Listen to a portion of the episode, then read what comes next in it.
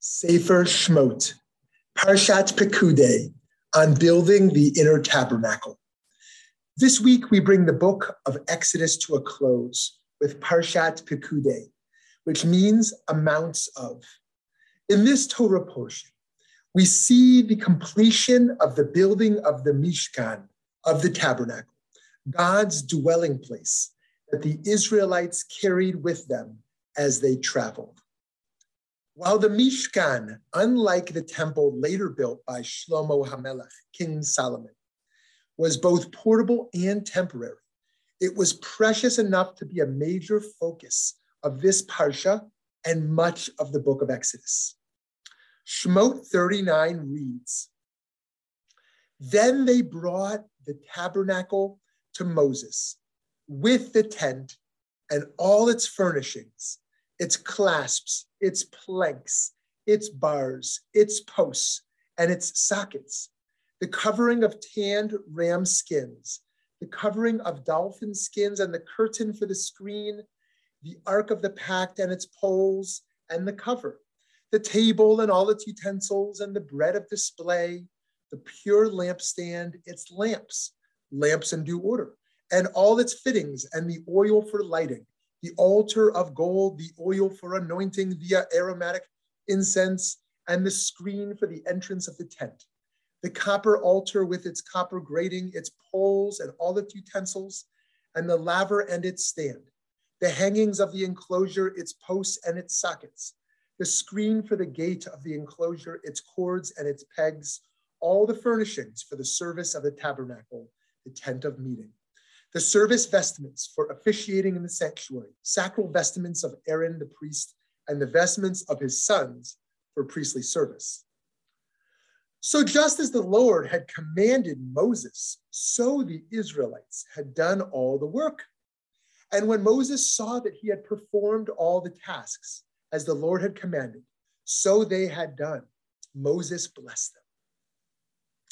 And this is just a summary of the work that was explained in painstaking detail earlier in the book. So, why would the Israelites undertake such a demanding task? Let's look back a little at how we got here.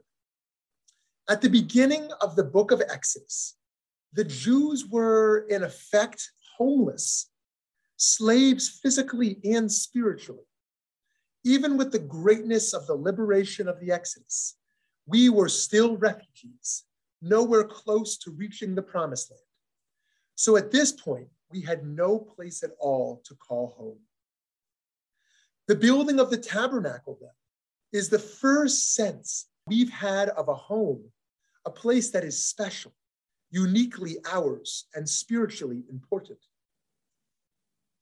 Now, millennia later, we can learn from the Israelites we can take away the lesson that in our own travels, each of us needs a home to carry with us and to repeatedly return to.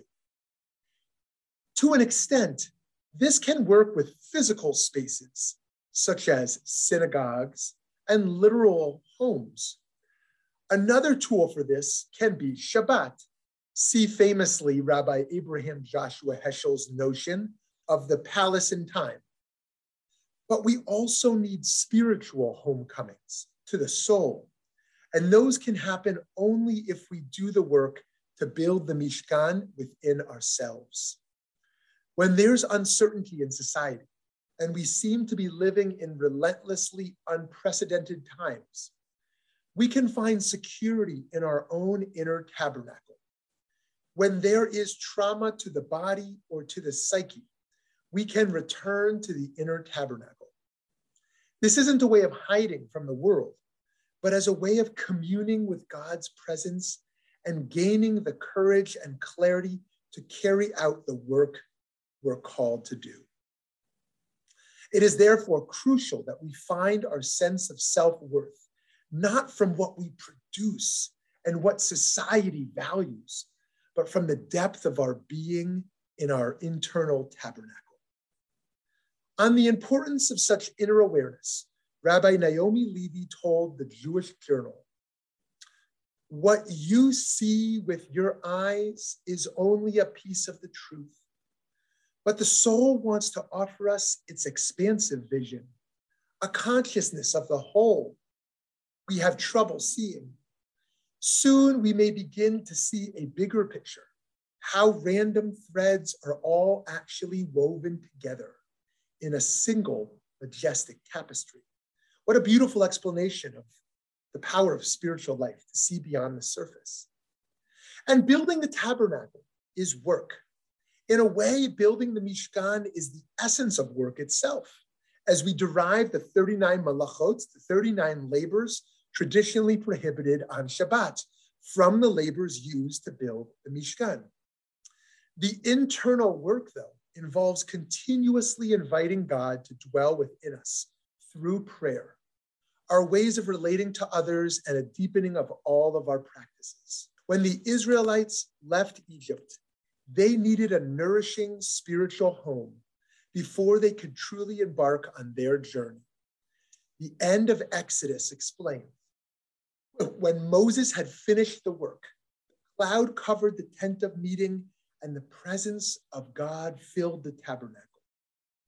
Over the tabernacle, a cloud of the Lord rested by day, and fire would appear in it by night, in the view of all the house of Israel throughout their journeys. So, too, in the trek of our lives, we need a Mishkan to take with us and to give us the strength, fuel, and guidance to carry on and no one can build it for us.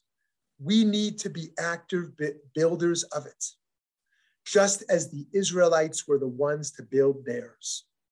We can, however, help one another in constructing our personal mishkans. A crucial part of our justice work, beyond physically aiding people, must be helping others find their own homecomings that can sustain them. In the book of Genesis, the Jews discovered what it meant to be a unified people. In Exodus, through the issues we've covered, such as leadership, financial ethics, and personal character, the Israelites learned how to be a moral people. Now, as we move toward the book of Leviticus, they are on their way toward becoming a spiritual people. Shabbat Shalom.